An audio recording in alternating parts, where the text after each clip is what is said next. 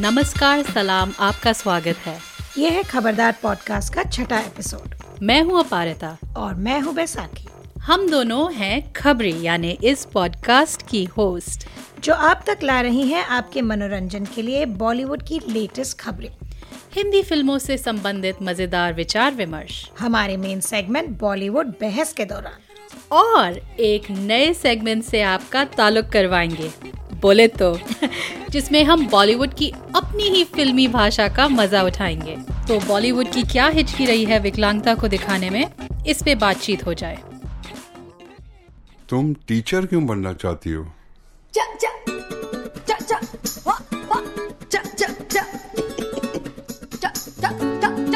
आपकी आवाज़ें सुन के बच्चे क्लास में हँसते ही रहेंगे I've never seen a teacher with a speech defect.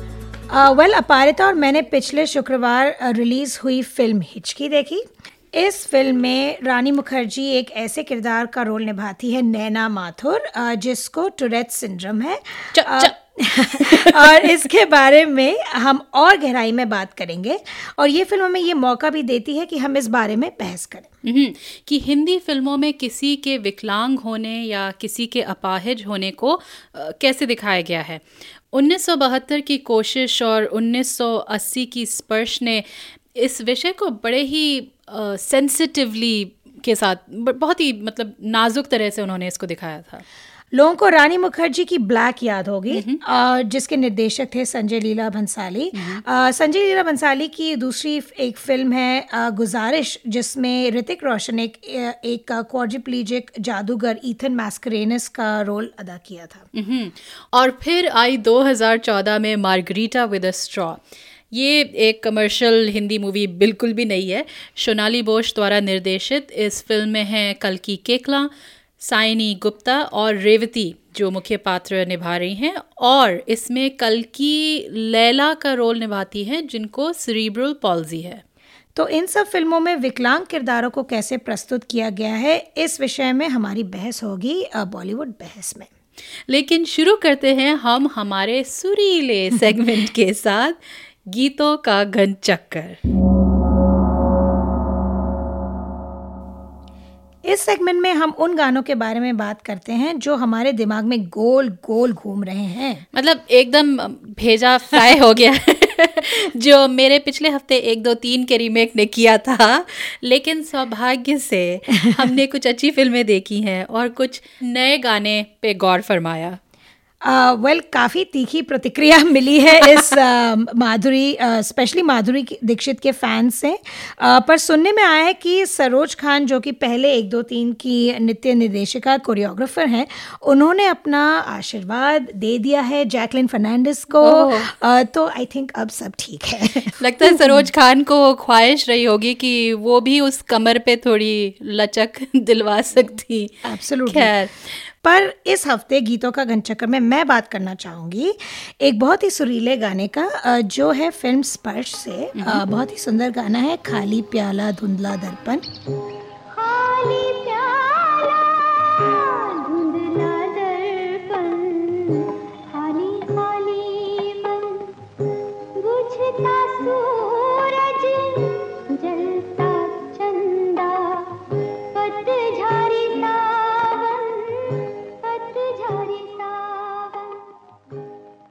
इस फ़िल्म में संगीत दिया था कानू रॉय ने और गीतकार थी इंदु जैन और गाया इसे सुलक्षणा पंडित ने।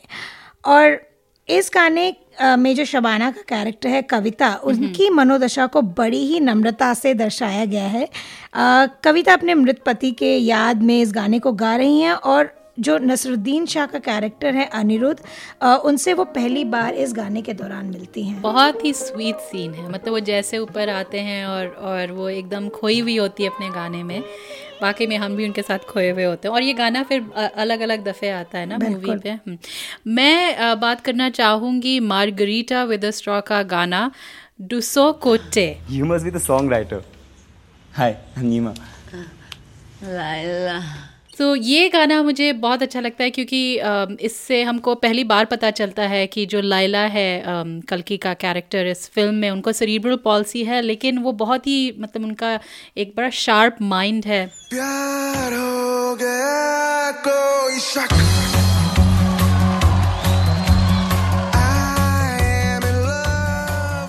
और वो गाने वगैरह लिखती हैं। बैंड के लिए बैंड के लिए हाँ। लिखती हैं। और ये उन्होंने लिखा है और इसमें आ, बड़ी स्वीट सी बात ये है कि वो बैंड का जो लीड सिंगर है जो नीमा, मुख्य नी, नीमा जो है वो एक एसमीज कैरेक्टर हैं। असम के हैं तो वो उनकी भाषा को अप, वो इन्वॉल्व करना चाह रही होती है गाने में तो वो पूछती हैं कि इसका मतलब क्या है। तो बड़ा मतलब स्वीट एक्सचेंज है और और उस वजह से और मुझे ये गाना मेरे अपने कॉलेज के दिनों की याद दिलाए हाँ क्योंकि उन दिनों हम बड़े वो बैंड वगैरह बैटल ऑफ़ द बैंड ये सब होता था। तो या मुझे बड़ा अच्छा लगा ये गाना। और लिखा भी एक आसमीज लेखक ने जॉय बरुआ तो या तो आई वॉज़ क्वाइट इम्प्रेस कि एसमीज लैंग्वेज थोड़ा हमारी हिंदी फ़िल्मों में आया विच इज़ नाइस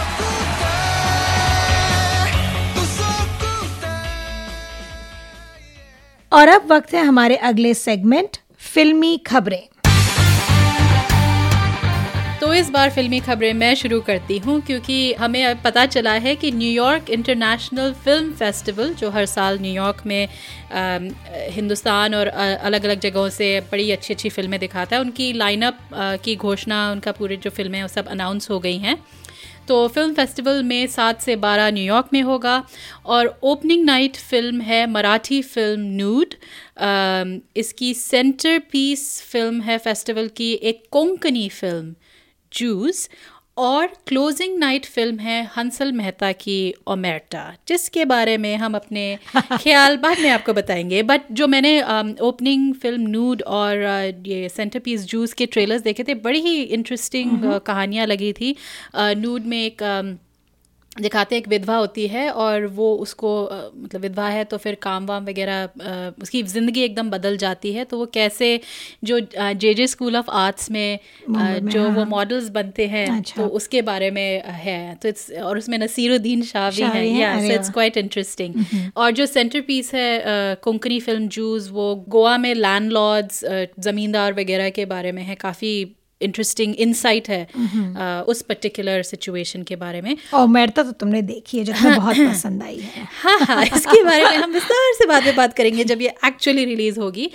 Um, और ये भी बता दें कि इस फेस्टिवल में शशि कपूर और श्रीदेवी को एक ट्रिब्यूट दी जाएगी which is a very sweet offering और जो शशि कपूर को ट्रिब्यूट दी जा रही है वो एक तरह से मर्चेंट आइवरी की फ़िल्मों पर एक रेट्रोस्पेक्टिव भी है क्योंकि वो लोग दिखा रहे हैं शेक्सपियर वाला। हीट एंड डस्ट और ऑटोबायोग्राफी ऑफ़ अ प्रिंसेस और श्रीदेवी के ट्रिब्यूट के लिए इंग्लिश विंग्लिश भी दिखाई जा रही है which is kind of sweet क्योंकि वो न्यूयॉर्क में बेस्ड फ़िल्म है तो एक अच्छा कनेक्शन भी है। तो हमको शेक्सपियर वाला अ, जो शशि कपूर की काफ़ी जानी मानी फ़िल्म है जो फ़िल्म लवर्स सिनेफाइल्स जानते होंगे उसके बारे में बात करने का मौका मिलेगा।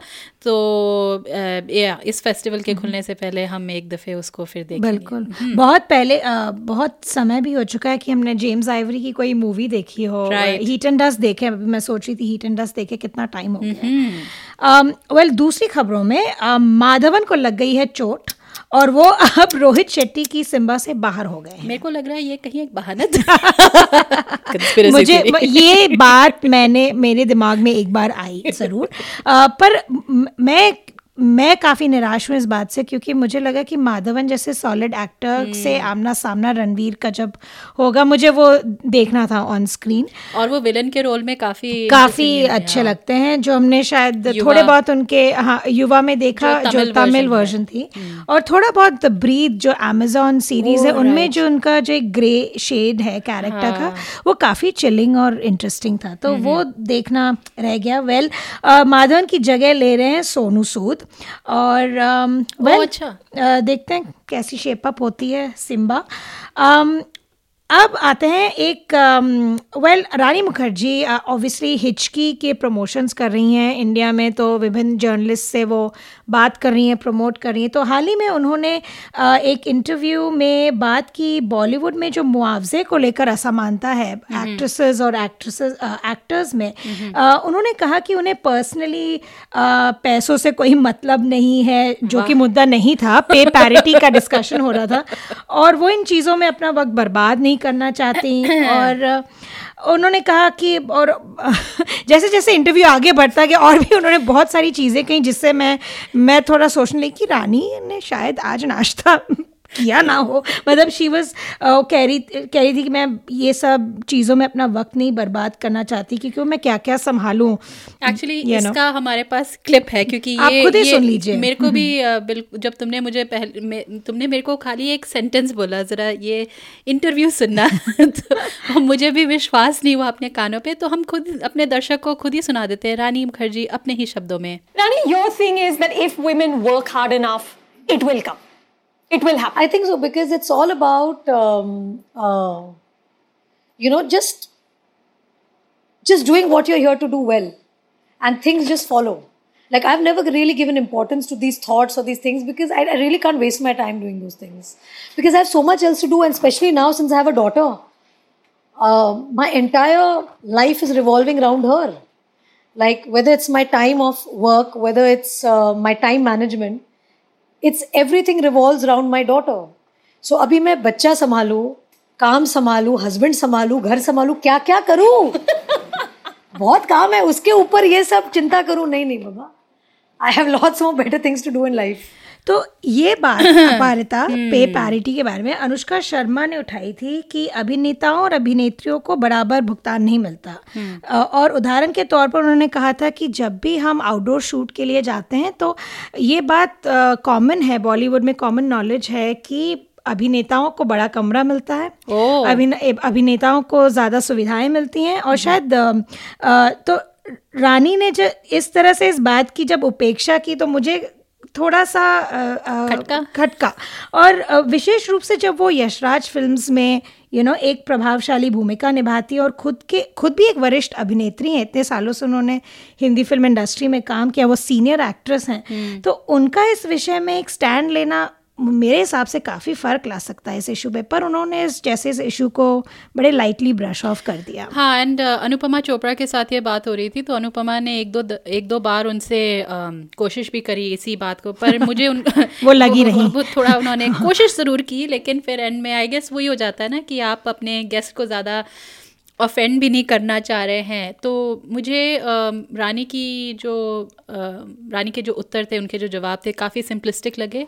और जब उन्होंने ये सब चीज़ें कही कि मैं क्या क्या संभालूं तो इस तारीख में ऐसी हाँ, बात करना थोड़ा अटपटा लगा और मतलब ऐसे तो फिर हमको वोट भी नहीं मिलता हमको इक्वल किसी exactly. भी जगह में नहीं मिलता। तो फिर वो जो मैं क्यों करूँ का जो वो है ये मेरे ख्याल से हमारी सब जैसे जब मेरे से औरतें कहती है ना कि मैं फेमिनिस्ट नहीं हूँ मैं कहती हूँ भाई मैं ये कहती हूँ अगर तुम ये चाहती हो कि औरतों को उतना ही हक मिलना चाहिए हाँ. जितना आदमियों को तो आप फेमिनिस्ट हैं। इसमें कोई आई थिंक इसमें वही हो जाता है। लोग थोड़े डर से जाते हैं कि हमको कहीं बड़ा पॉलिटिकल ना समझा जाए। तो जो ये जो बेसिक बेसिक चीज़ें हैं। और स्पेशली आई थिंक फ़िल्म के रिलीज़ के दौरान हाँ। एक्टर मेजर जो एक्ट्रेसेस हैं ये आप दूसरे एक्टर्स में भी देखेंगे Shahrukh Khan they they don't वो वो कंट्रोवर्सी छेड़ना नहीं चाहते अपने फ़िल्म के रिलीज़ छेड़ना चाह आई थिंक और ये भी शायद ये भी एक वजह है क्योंकि आजकल हम इतना आउटरेज हो गया ना हर बात को लेके कि आजकल एक जो बहस होती है आमने सामने वो आजकल मेरे को खत्म हो कम गई है। कम दिखाई दे रही है। तो लोग स्टैंड लेना ही नहीं चाह रहे हैं। तो हु नोज़ रानी मुखर्जी क्या एक्चुअली सोचती हैं पर आजकल फ़िल्म निकली हुई है। Well all good luck to हर बच्चा और बलम को संभालने में। पर हम आगे बढ़ते हैं हमारे मेन सेगमेंट बॉलीवुड बहस की ओर।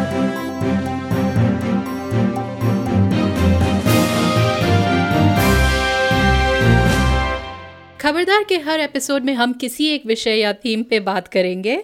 इस बार हम बॉलीवुड फ़िल्म हिचकी जिसमें रानी मुखर्जी ने प्रमुख भूमिका निभाई है और कुछ और हिंदी फ़िल्में जिसमें विकलांग किरदारों को दिखाया गया है उसकी बात करेंगे। क्या ये फ़िल्में उनके जीवन को वाकई में सही तरह से दर्शाती हैं? या फिर क्या ये फ़िल्में उन एक्टर्स यानी अभिनेता या अभिनेत्रियों के अच्छे एक्टर होने की काबिलियत की बस एक मिसाल बन के रह जाती हैं। हम्म, और ये जो सवाल है हॉलीवुड और अन्य फ़िल्म इंडस्ट्रीज़ में भी पूछे जा रहे हैं। अम, हाल ही में अलग अलग डिसेबिलिटी एक्टिविस्ट मतलब वो लोग जो विकलांग और अपाहिज लोगों के समस्याओं या उनकी विचारधारा को अ, हम हम सब लोगों के सामने लाते हैं।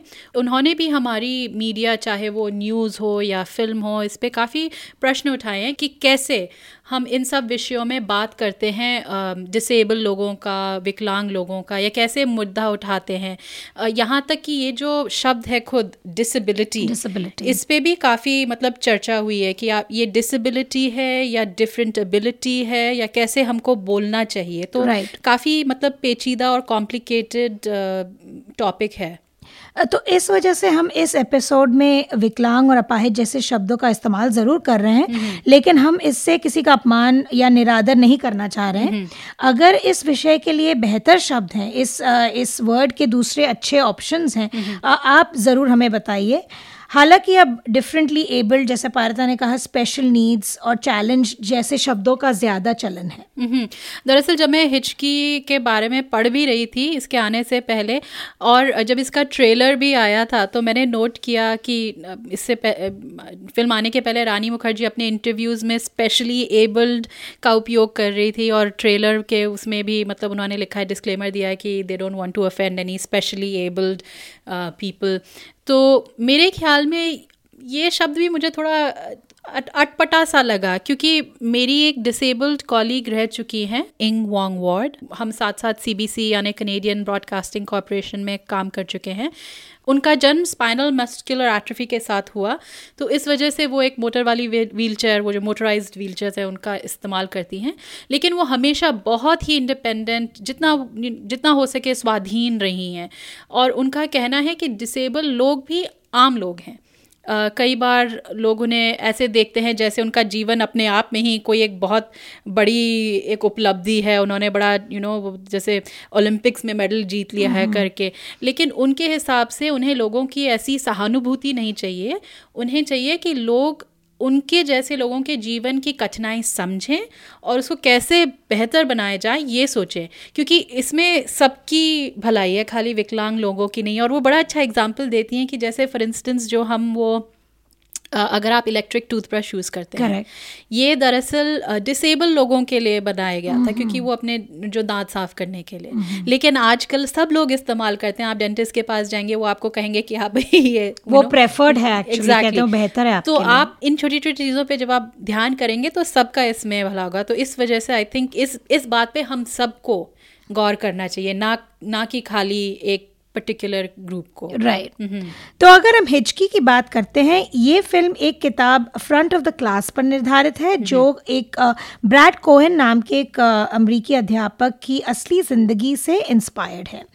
अ, जैसे पहले भी हमने कहा कि इसमें रानी मुखर्जी हिचकी में रानी मुखर्जी नैना का रोल निभाती हैं जिनको टुरेट सिंड्रोम है। ये एक न्यूरोलॉजिकल कंडीशन है। जब हमारे ब्रेन में कई सारे तार एक साथ नहीं जुड़ते तो कभी कभी शॉक देते टीचिंग में आपको जॉब मिलना मुश्किल। किसी दूसरे प्रोफेशन में जॉब ढूंढ लीजिए आप। I was bound to be a teacher तो कहानी का सार ये है हिचकी में कि रानी सिखाने आई है सेंट नॉटकर स्कूल में। वो एक कक्षा को पढ़ाती है नाइन एफ़ जिसमें स्कूल के पास वाली बस्ती से बच्चे पढ़ने आते हैं। ये राइट टू एजुकेशन एक्ट की वजह से। करेक्ट। और क्योंकि वो बस्ती के बच्चे हैं गरीब हैं दूसरे बच्चों और कुछ टीचर्स दूसरे बच्चे और कुछ टीचर्स उन्हें अपनाने में हिचकिचाते हैं। किस तरह से इन बच्चों को रानी प्रेरित करती है उनके लिए स्कूल के मैनेजमेंट से भी लड़ पड़ती है। ये कहानी बेसिकली हिचकी की है। हम ज़्यादा बताना नहीं चाहेंगे क्योंकि अभी रिलीज़ हुई है मूवी तो बहुत लोगों ने देखनी हाँ। होगी। तो जैसे हम कई बार कह चुके हैं हम मूवी रिव्यूज़ नहीं करते लेकिन अपने फ़र्स्ट इंप्रेशन ज़रूर बताएँगे। तो बैसाखी तुम्हारे लिए कैसी रही है? तुमने अपनी फैमिली के साथ देखी ना? मैंने अपने फैमिली के साथ देखी और थिएटर में देखी है फुल पैक्ड थिएटर में देखी। ओह नाइस हाँ। रानी मुखर्जी की फ़िल्म बिल्कुल और बहुत दिनों बाद आई आई थिंक ये उनके बच्चे होने के बाद पहली बार आई हैं वो बहुत चीज़ें संभाल रही हैं आजकल। बहुत ब्रेवरी का काम किया रानी ने। पर फ़िल्म अच्छी लगी। हम्म। रानी ने बखूबी ये किरदार निभाया। कुछ सीन्स काफ़ी अच्छे थे। और सबसे बड़ी बात ये लगी कि जो आवाज़ें नैना कर रही थी वो सुनकर हम्म। शुरू शुरू में काफ़ी लोग थिएटर में ऑकवर्डली हंस रहे थे। अच्छा? अ, उनको समझ में नहीं आ रहा था कि हंसना ठीक होगा नहीं होगा क्योंकि एक डिसेबिलिटी है। पर जब उनके अपने छात्र रानी पर हंसने लगे उनका मज़ाक उड़ाने लगे अ, तो फिर और जिस तरीके से रानी ने एक सीन में उस चीज़ से डील किया फिर आई थिंक ऑडियंस थोड़ा वार्म अप कर गई। और जब आप थिएटर में देखते हैं एक साथ एक एक कलेक्टिव फीलिंग होती है। कि अच्छा अब ऑडियंस धीरे धीरे वार्म अप कर रही है उस कैरेक्टर के साथ। तो मुझे एक बात बहुत अच्छी लगी इस फ़िल्म की जो रानी ने टूरेट्स के हाव भाव को पूरे मूवी में कंसिस्टेंटली दिखाया है ये काफ़ी अलग सा ऑडिटरी एक्सपीरियंस था ऑडियंस के लिए। क्योंकि एक नौ एक रेगुलर स्टाफ मीटिंग में जैसे सब बात करें और उनसे ये आवाज़ें निकली जा रही हैं वो धीरे धीरे वो एक कहानी का हिस्सा हो गया। और धीरे धीरे ऐसे लगा कि वो नॉर्मलाइज हो गया। और टूरेट सिंड्रोम के बारे में ज्ञान बढ़ाने में मुझे लगा ये फ़िल्म काफ़ी सफल रही।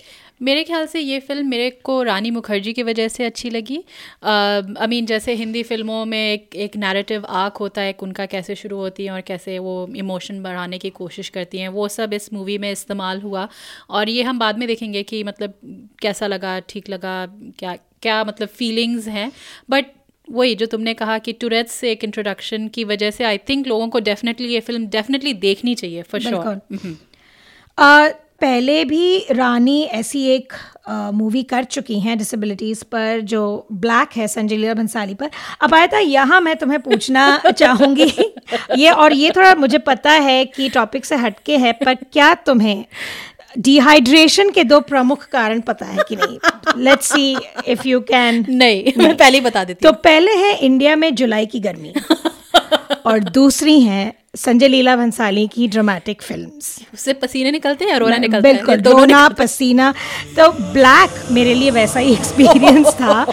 हालाँकि मैं ये कह दूँ कि मुझे रानी मुखर्जी का जो किरदार था जो परफॉर्मेंस थी वो छू गई दिल को क्योंकि पहली बार जैसे बॉलीवुड में कहते हैं मेन स्ट्रीम एक्ट्रेस ने ऐसा एक रोल निभाया जो बिल्कुल डिवॉइड ऑफ़ कोई ग्लैमर या कुछ भी था। ah, right. उस चीज़ को उन्होंने दर्शाया इतने बखूबी निभाया अगेन इस रोल को। पर उसमें जो ड्रामेटिक्स और लाइक मेरे हस्बैंड कहते हैं हाँ।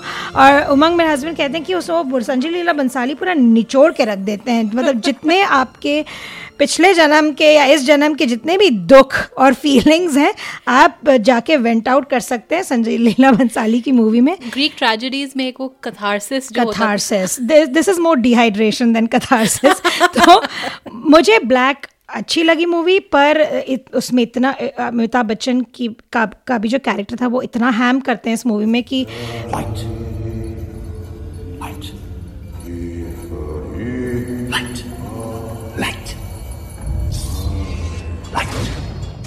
फिजिकली एग्जॉस्टिंग थी ये मूवी मेरे लिए। तो उस हिसाब से हिचकी मच हमेशा ये लगता है कि लोग मतलब संजय लीला बंसाली को देखते ही शुरू हो जाते हैं मतलब वैसे I wonder I am curious बताएँ हमें लोग। क्या पता?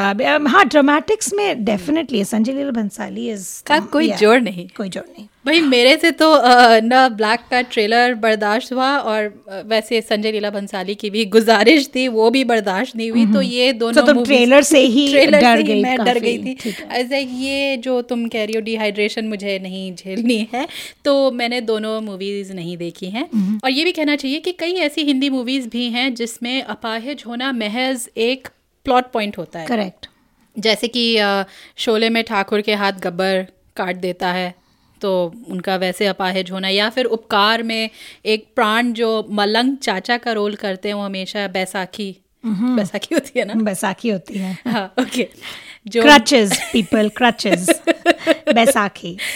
का उस तो वो बैसाखी लेके चल तो वैसा रोल इनफैक्ट इट्स इंटरेस्टिंग कि ये उनका पहला नॉन विलनस रोल था उपकार में प्राण का उनका एकदम काया पलट हो गई थी इस रोल की वजह से। तो सहानुभूति जो होता है ना उस वजह से।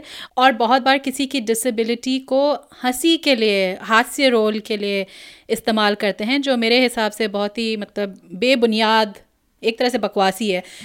जैसे आप गोलमाल में तुषार कपूर का रोल ले लीजिए। या गोलमाल में इसको भी देख लीजिए श्रेयस तलपड़े को। और हैरानी की बात यह है हाँ। कि श्रेयस तलपड़े ने इतना इतना अच्छा परफॉर्मेंस दिया था इकबाल में हम्म। नागेश कुकनूर की फ़िल्म जिसमें वो एक deaf and mute cricket player का रोल अदा करते हैं। वही गोलमाल में दिखाई देते हैं तुतलाते हुए and it is just use for cheap laughs जो कहते हैं yeah. तो तो उन फ़िल्मों की हम बात नहीं कर रहे हैं क्योंकि उन फ़िल्मों के बारे में यही कहा जा सकता है कि एक तरह से ये मतलब बहुत ही लेजी स्क्रिप्ट राइटिंग का उदाहरण है जो तुमने कहा चीप लाफ्स लेकिन हाँ ये है कि कभी कभी ऐसे किरदार कहानी में ट्विस्ट लाते हुए दिखाई देते हैं जैसे कि तलाश में जब नवाजुद्दीन सिद्दीक क्या रोल था? का जो रोल था जो एक लंगड़े का रोल था वो मैं बताऊँगी मतलब हम बताएँगे नहीं लेकिन काफ़ी इंटरेस्टिंग ट्विस्ट आता है उसकी वजह से।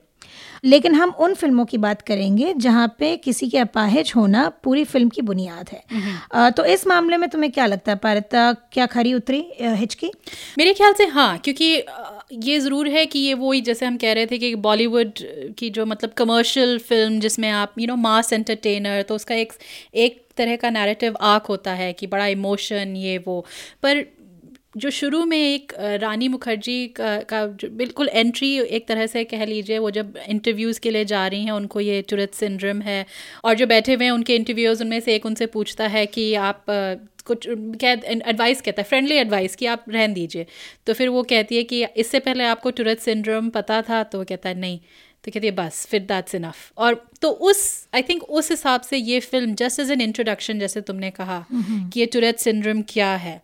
इसको जान रहे जान हैं इसको इसके बारे में थोड़ी बहुत गहराई से तो नहीं जानेंगे बट एटलीस्ट एक इंट्रोडक्शन एक इंट्रोडक्शन है इनफैक्ट जो ब्रैड कोन हैं जिनकी ज़िंदगी पर ये फ़िल्म आधारित है उन्होंने खुद ही रानी की बड़ी तारीफ़ की थी कि उन्होंने कैसे इसे दर्शाया है। क्योंकि उन्होंने मजाकिया तरह से नहीं किया और बड़े सिंसेरिटी के साथ बड़े निष्ठा के साथ उन्होंने ये रोल निभाया है। लेकिन हाँ जो मतलब वही होता है ना हमारी जो कमर्शियल फिल्म्स में थोड़ी भाषणबाजी बिल्कुल डायलॉग बाजी होती है। नेसेसरी है। वो मुझे खास पसंद नहीं आई।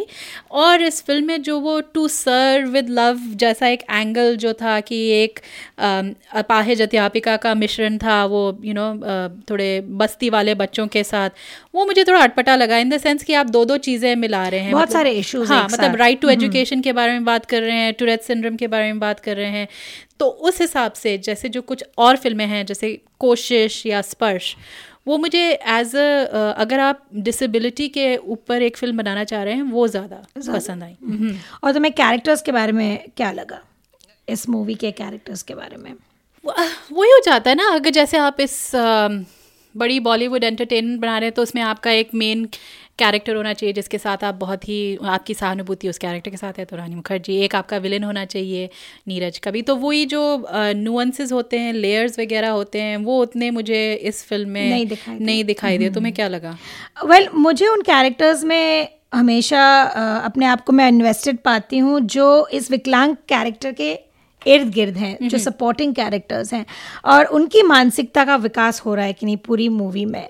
वो मुझे इंटरेस्टिंग लगता है जो जैसे हमने नीरज काबी की बात की जो पहले दिन से रानी का प्रतिरोध करते हैं कि वो एक टॉपर्स के क्लास और वो एक टॉपर्स के क्लास के शिक्षक हैं हाँ, तो तो उनमें और F का सिग्निफिकेंस है। नहीं नहीं नाइन नाइन ए और नाइन ये क्या है?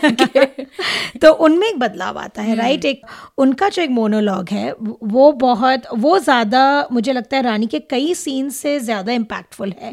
अ, आप इकबाल मूवी में भी देख लीजिए इकबाल में नसरी नसरुद्दीन शाह के कैरेक्टर में भी बदलाव आता है वो एक अल्कोहलिक होते हैं और फिर वो धीरे धीरे इकबाल को कोच करने लगते हैं और किस किस तरीके से एक दूसरे को वो हेल्प करते हैं राइट स्पर्श में ये जो कविता की सहेली है मेन कैरेक्टर की जो सहेली है वो नसरुद्दीन शाह से कहती है कि जितनी तुम्हें कविता की ज़रूरत है उससे कहीं ज़्यादा उसे तुम्हारी ज़रूरत है। तो बेसिकली सिर्फ़ विकलांग कैरेक्टर्स को जो मूवीज़ में दिखाया जाता था कि उन्हें सहायता या जो भी सहानुभूति की ज़रूरत है पर हम भूल जाते हैं कि सारे ही ह्यूमन कैरेक्टर्स हैं। ज- जिनमें डिसेबिलिटी है या नहीं है at the end of the day सारे ह्यूमन कैरेक्टर्स हैं और कोई सब हर कोई अपनी अपनी ज़िंदगियों में चुनौतियों से जूझ रहा है। तो कैसे ये कैरेक्टर्स एक दूसरे को हेल्प करते हैं वो मुझे ज़्यादा दिलचस्प लगता है डेफिनेटली राइट right. लेकिन हाँ वो डेफिनेटली है मेरे को मेरे ख्याल से स्पर्श जो मैं मैं कहना चाहूँगी एक्चुअली यूट्यूब पे अवेलेबल yeah. है आप इसे देख सकते हैं और आपको देखना चाहिए मुझे वो इसलिए ज़्यादा अच्छी लगी क्योंकि उसमें जो कॉम्प्लिकेटेड कैरेक्टर्स जो हैं राइट क्योंकि हम इन इन जैसे हिचकी जैसे अगेन अच्छ, बहुत अच्छी फ़िल्में देखनी चाहिए लेकिन वही वो जो बड़ा सिंपल सा आपका एक प्रेमिस है कि रानी मुखर्जी आत्मविश्वास के साथ और वो कैसे बचपन से लड़ती हुई आ रही हैं तो उनमें एक तरह का कॉन्फिडेंस एक तरह का उनका एक आर्मर बन गया है कि एक ढाल सी बन गई है उनके उनके दिलो दिमाग में कि मुझे लड़ना है। लेकिन स्पर्श में जो नसीरुद्दीन शाह रोल प्ले कर रहे हैं, अनिरुद्ध एक स्कूल के प्रिंसिपल हैं, जो खुद अंधे हैं और एक अंध विद्यालय को चला रहे हैं, उनके अपने जो कॉम्प्लेक्सेस हैं। देखिए, एक छोटी सी अर्ज़ है। एक लफ्ज आप जितनी जल्दी भूल जाए, उतना अच्छा होगा। बेचारा। हमें मदद चाहिए, तरस नहीं। यहाँ के बच्चों की ज़िंदगी में एक बहुत बड़ी कमी ज़रूर है। लेकिन उस कमी का बार बार एहसास दिलाने से कोई फ़ायदा नहीं। है किसी को भी। बल्कि उन्हें यह एहसास दिलाना चाहिए कि ज़िंदगी में फिर भी उम्मीद है। ये कैसे होगा, आप सोचेंगी? बहुत बड़ा चैलेंज रहेगा आपके लिए। लेकिन यह मत भूलिए कि अगर आप उन्हें कुछ देंगी तो वो भी आपको बहुत कुछ देंगे। किसी का किसी पर एहसान नहीं, कोई बेचारा नहीं। ठीक? ठीक। वो भी सामने आते हैं। तो ना तो जो वो जो कैरेक्टर चेंज जो तुम कह रही हो जो बदलाव है वो ना खाली कविता की जो शबाना आजमी की जो दोस्त प्ले करती है ना खाली उनमें है या कविता में है वो खुद अनिरुद्ध में भी अनिरुद्ध है। में भी है। तो वो जो एक तरह की नुआंस है जो कॉम्प्लिकेशन है मेरे ख्याल से वो मिसिंग है वो शायद। इन फ़िल्मों में नहीं बिल्कुल। है। तो वही मैं जो कह रही थी ना कि जो जैसे मेरी दोस्त कहती है कि जो डिसेबल लोग होते हैं वो भी नॉर्मल हैं वो भी ऐसी चीज़ों से जूझते हैं वो हमेशा मतलब हँसते हुए नहीं ये तो उस हिसाब से मेरे ख्याल से आई थिंक वो फ़िल्म थोड़ी ज़्यादा उनका जो कैरेक्टर एवोल्यूशन है वो थोड़ा ज़्यादा इंटरेस्टिंग है राइट हम्म। तो अगर हम स्कूल की ही सेटिंग पे फोकस करते हैं क्योंकि स्पर्श में जैसे मैंने कहा एक अंध विद्यालय पर फोकस है।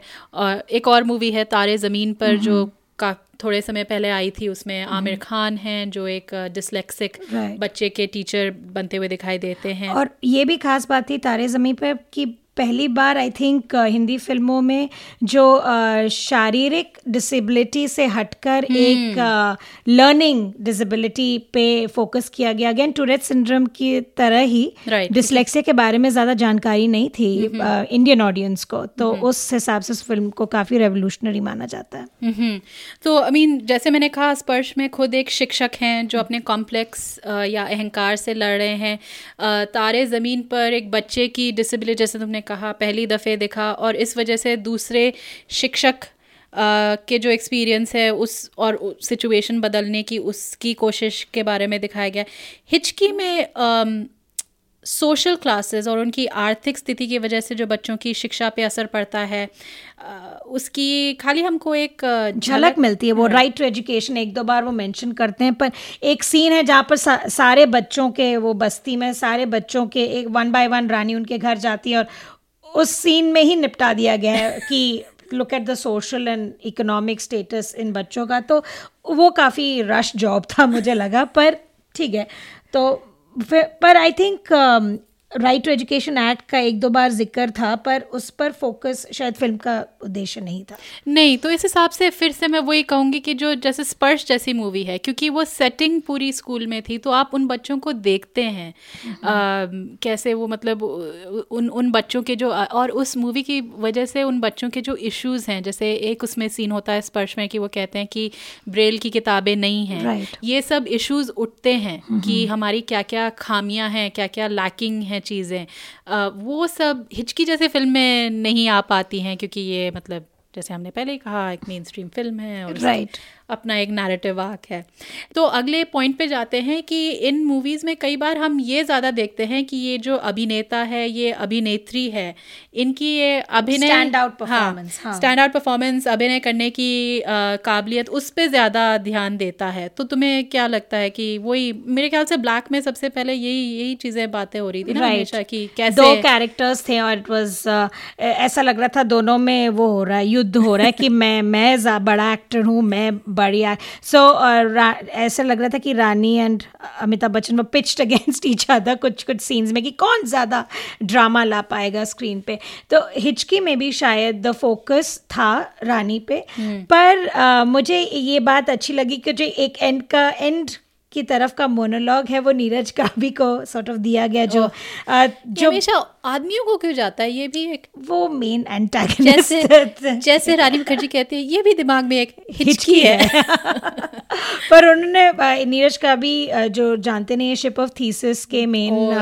कैरेक्टर थे और तलवार में भी थे मेघना गुलजार के तो उनकी एक तो वो आवाज़ हैं। बहुत अच्छे एक्टर हैं और उन्होंने उनको वो मोनोलॉग दिया गया तो मुझे मुझे वो अच्छा लगा कि रानी ने अपने से अच्छा अच्छा। फोकस हटा के let him have the stage और uh, उन्होंने सॉर्ट ऑफ़ रैप अप किया। ऑफ़ कोर्स फ़िल्म की एंडिंग वाज रानी के ऊपर ही थी और अगेन uh, हम ज़्यादा नहीं बोलना चाहेंगे पर uh, वो अच्छा लगा कि शी सॉर्ट ऑफ़ उन्होंने फ़िल्म के स्पेस को शेयर किया with the other actors hmm.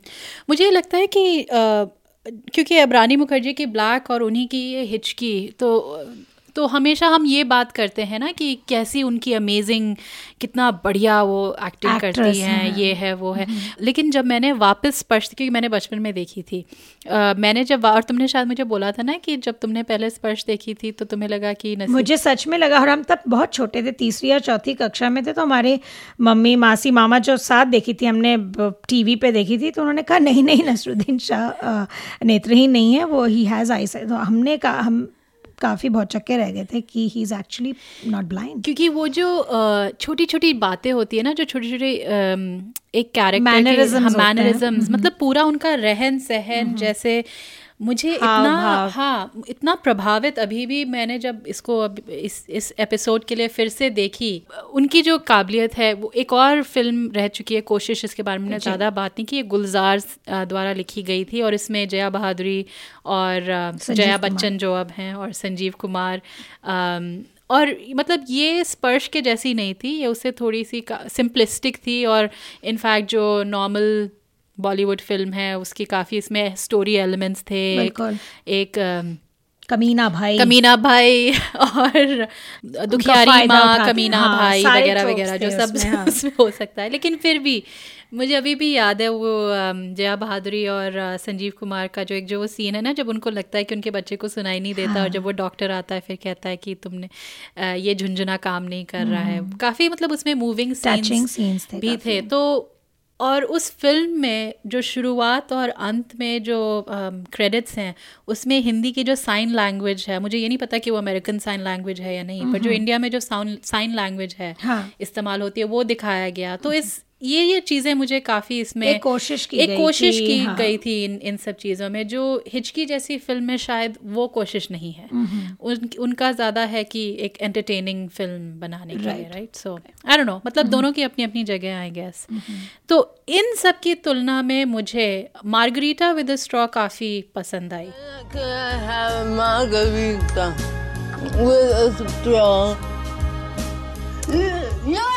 Have straw. तुम्हें तुमने भी अभी हाल ही में देखी ना ये जहाँ मैं मैंने पहली बार नेटफ्लिक्स पे देखी यहाँ पे। और अ, फ़िल्म की कहानी तुम बता रही थी। राइट तो इसमें सोनाली बोस ने अपनी कज़न मालनी छिप के एक्सपीरियंस से इंस्पायर होकर ये फ़िल्म बनाई है। मालनी को खुद सेरिब्रल पॉल्जी है और वो एक डिसेबिलिटी एक्टिविस्ट भी हैं। और उन्होंने तो सोनाली ने मालनी की फ्रस्ट्रेशन उनकी निराशा सबको देखा। और मालिनी से बात करते हुए सोनाली को पता चला है कि कैसे हम विकलांग लोगों को एक ही अलग ही नज़रिए से देखते हैं राइट उनको हम काफ़ी दफ़े ए सेक्शुअल मतलब कि उन हम अपेक्षा ही नहीं करते कि उनको प्यार या सेक्स जैसी चीज़ों में होंगी उनकी ऐसी कोई इंटरेस्ट होगा नीड्स होगी उनकी ज़िंदगी में। और से एक बड़ा ही मज़ेदार सीन है कलकी के कैरेक्टर का उनको बाइसेक्सुअल दिखाया. गया है मूवी में। और तो वो अपनी माँ को जो रेवती प्ले करती है उनकी माँ का रोल काफ़ी कंजर्वेटिव बैकग्राउंड से आई थिंक सारे कंजर्वेटिव फैमिली दिखाई गई है। महाराष्ट्रियन ब्राह्मण को करेक्ट दिखाया गया। पापा सरदार सरदार हैं उनके पंजाबी हाँ, तो वो कहती है, वो बताना चाह रही है she wants to come out of the closet और बताना चाहती है अपनी माँ को कि मैं बाइसेक्सुअल हूँ। तो बोलती है, माँ, मैं बाय हूँ। सिर्फ़ तो तो रेवती कहती हैं कि, अरे, मैं भी तो सारे घर का काम करती हूँ, तुम्हारे पापा का काम, मैं क्या कोई बाई से कम हूँ? तो और दोनों हँसते हैं और उस उस मोमेंट में कल की रोक लेती है अपने आप को, बताती नहीं, क्योंकि वो बस उस मोमेंट को, उस लाइट मोमेंट को शायद अपनी माँ के साथ एंजॉय करना चाहती है। तो ऐसे कुछ सीन्स हैं उस मूवी में जो बहुत ह्यूमन है। सो so, वो वो बहुत अच्छा लगा मुझे। नहीं और मुझे उस पूरी मूवी का ये ये अच्छा लगा कि जो एक तरह से आई गेस स्पर्श में नहीं था। स्पर्श में थोड़ा मतलब एजुकेशन के हिसाब से दिखा रहे थे कि कैसे नेत्रहीन लोग या छात्र काम करते हैं। इसमें जो मतलब डे टू डे जो रोज़मर्रा की ज़िंदगी है वो है। दिखाई दी गई राइट मतलब कि कैसे वो एक बड़ी सी वैन मैटाडोर वैन चला रही होती हैं कल्कि की माँ उनको इधर से उधर ले जाने के लिए। ये सब चीज़ें मतलब गिवन है। Correct. और इस फ़िल्म में ये भी मुझे अच्छा लगा कि सोनाली ने पहले एक्चुअली काफ़ी कोशिश करी कि वो वाकई में जो कोई सरीब्रल पॉल्जी या विजुअल डिसेबिलिटी क्योंकि इसमें जो साइनी का जो रोल है उसको विजुअल डिसेबिलिटी है वैसे अभिनेता ढूँढने की कोशिश करें। लेकिन फिर जब उन्हें कोई नहीं मिला तब उन्होंने कल्कि और साइनी को मेन रोल्स में लिया। और इनफैक्ट उन्होंने एक अभिनेत्री को ढूंढ भी लिया था जिनका अच्छा। विजुअल डिसेबिलिटी है। लेकिन क्योंकि इस फ़िल्म में बाइसेक्सुअलिटी है तो उस वजह से उन अभिनेत्री ने मना कर दिया। लेकिन उन्होंने साइनी को फिर ट्रेनिंग दी। अच्छा। तो ये भी काफ़ी मुझे अच्छा लगा कि दोनों अभिनेत्रियों ने बाकायदा पूरी मतलब स्पीच थेरेपिस्ट वगैरह, काफ़ी रिसर्च किया, काफ़ी उस तरह से इन्होंने एक रियलिटी लाने की कोशिश करी इस पूरी मूवी में। Right right. और रियलिटी की बात करें तो उस हिसाब से नसरुद्दीन शाह की एक्टिंग भी बहुत रियलिस्टिक रही स्पर्श में वही बात है स्पर्श में भी विकलांगता को नाटकीय रूप से नहीं दिखाया गया है Right. ड्रामेटिक नहीं किया गया है दोनों मुख्य पात्र जो है कविता जो अपने पति को भुलाना नहीं चाहती शायद और गम में अप, अपने ही एक डिप्रेशन राइट और अपने में ही रहना चाहती है। और अनिरुद्ध जो नेत्रहीन है और हर स्टेज पे वो लोगों को कहते हैं कि मुझे डोंट डोंट पिटी मी वो सहानुभूति नहीं चाहते लोगों को। बड़ा। गुस्सा आता गुस्सा आता है। और कविता धीरे धीरे अपने आप में से उभरती हैं और ब्लाइंड स्कूल में सिखाना शुरू करती हैं अपने आप को अवगत कराती हैं कि नेत्रहीन बच्चों को कैसे पढ़ाया जाता है वो ब्रेल भी सीखती हैं। तो कविता के कैरेक्टर में जो ग्रोथ दिखाया वो एक प्रभाव छोड़ जाती है। उसमें एक सीन है और तुमने अभी normal day to day life की बात कही हाँ मुझे बड़ा अच्छा लगा में। वैसे मुझे पता तुम क्या बात करने वाले इतना सुंदर रोमांटिक सीन है बगीचे में बैठे हैं दोनों and they are in love क्या सोच रहे हो? आ, सोच रहा हूँ तुम कितनी सुंदर हो। कैसे मालूम? नहीं हो क्या? सच सच बताओ। हम्म, हाँ हूँ कहते हैं। तो क्यों कहते हैं? जो कहते हैं? क्योंकि तो कहती है मेरी बड़ी आँखें हैं गोरा रंग है भूरी आँखें। और और फिर कहती है हमारे देश में यही काफ़ी है सुंदर।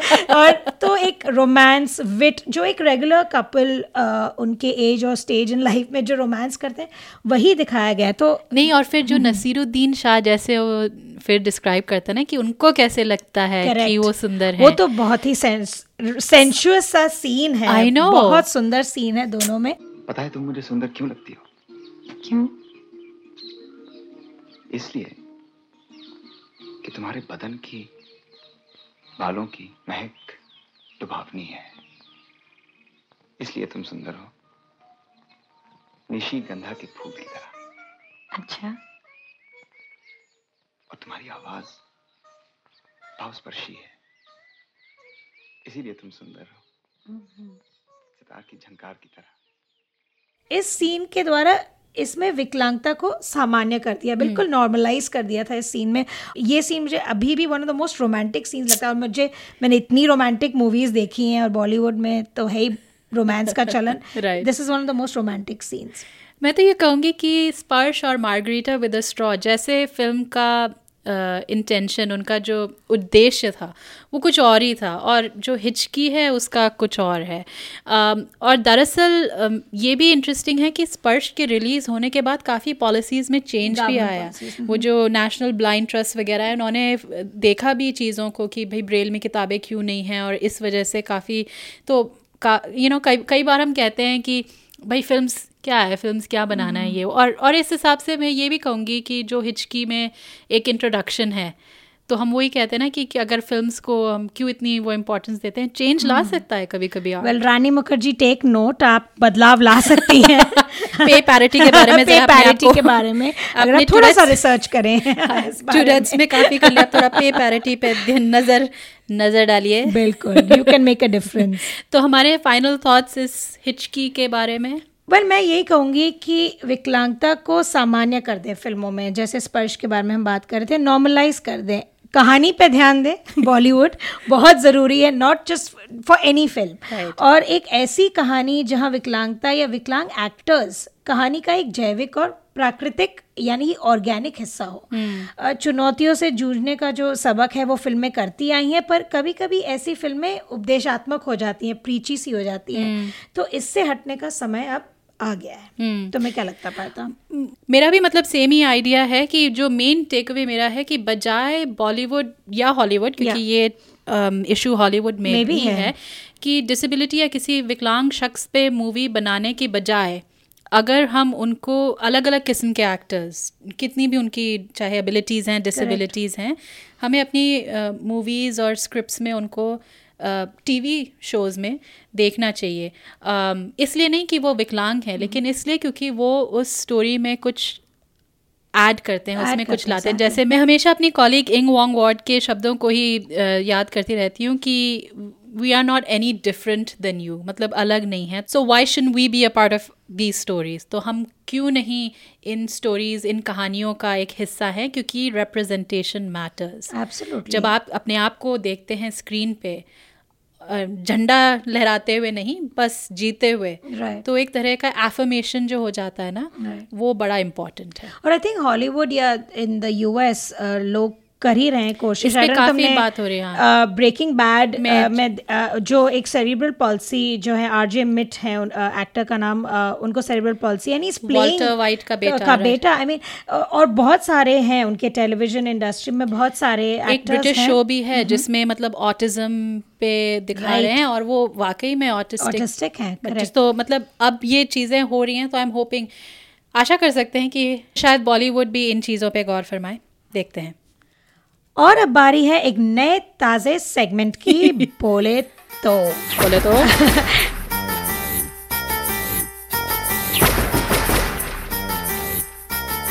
घबराइए नहीं संजय दत्त को ट्रिब्यूट नहीं दे रहे। इस सेगमेंट में हम बात करेंगे कुछ ऐसे शब्दों की या ऐसे मुहावरों की या जो कुछ घिसे पिटे संवादों का हिस्सा है हमारे बॉलीवुड में। और और कुछ सदाबहार भी रहे हैं काफ़ी पॉपुलर आज तक हैं। तो इस हफ़्ते क्योंकि हम दोनों ने देखी हिचकी और उसमें नीरज का भी सिचुएशन नहीं बताएँगे आपको पर वो कहते हैं कि तुमने इस स्कूल की इज़्ज़त मिट्टी में मिला दी। तो जब ये डायलॉग सुनाई दिया तब मैंने अपने हस्बैंड की ओर देख के रखा हम क्या ए, ये एटीज वाली वाइब क्यों आ रही है मुझे इस फ़िल्म इस फ़िल्म से? तो हमारे स्क्रिप्ट राइटर्स इस आए नहीं से, एग्जैक्टली exactly. उभरे नहीं है उस जमाने हाँ और मुझे ऐसा लगा कि ये एकदम तुम कह रही थी ना lazy writing this is an example की पर पर हिंदी फ़िल्मों में कुछ शब्दों का इस्तेमाल बार बार हुआ है। तो ये जो इज़्ज़त शब्द है इस इसको इन रूप इन अधिकतर ऐसे इस्तेमाल किया गया है जैसे इज़्ज़त लूटना इज़्ज़त को मिट्टी में मिलाना इज़्ज़त की रोटी खाना बहुत इंपॉर्टेंट है। और इज़्ज़त की धजिया उड़ना वो बहुत होता है। और मेरा फेवरेट इज़्ज़त का फालूदा हो ये तो पक्का बम्बैया जो फालूदा होता है। Exactly exactly. और इस शब्द को कई रचनात्मक तरीकों से भी अ, में भी इस्तेमाल किया गया है जैसे कि Jolly L L B two का ये डायलॉग कहावत सुनोगे नहीं? बिना कुर्सी के नेता बिना सुपरहिट के अभिनेता और बिना चैम्बर के वकील की कोई इज़्ज़त नहीं है गुरु। तो हम अपने इज्जतदार श्रोताओं से पूछना चाहेंगे कि आपका कौन सा फेवरेट डायलॉग है? इस शब्द को इस्तेमाल करते हो पारिता तुम्हारा कोई ऐसा मेमोरेबल डायलॉग इज़्ज़त? मैं तो हमेशा मुझे मज़ा आता है जब वो कहते हैं बाइज्जत बरी हो जाना बाइज्जत परी मतलब आप जेल नहीं गए आपकी इज़्ज़त इंटैक्ट है आप और मुझे ऑपोजिट लगता था बचपन में बाइज्जत मतलब बेइज्जती।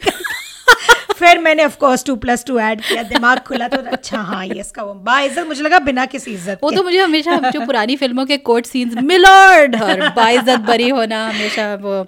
वेल well, हमें ज़रूर बताइएगा हमारे फेसबुक पेज पर या आपको अगर डायलॉग बाजी का शौक हो अपारिता की तरह तो एक दो लाइन रिकॉर्ड करके हमें भेज दीजिए। उस डायलॉग में इज़्ज़त का होना ज़रूरी है। क्या पता अगले एपिसोड में हम आपका शायद डायलॉग सुना दें हमारे पॉडकास्ट पे? क्या ख्याल है पायता बिल्कुल। और आप पॉडकास्ट स्टार बन जाए। हाँ या आपकी इज़्ज़त का फालूदा हो जाएगा दोनों में से एक चीज़ डिपेंड करता है।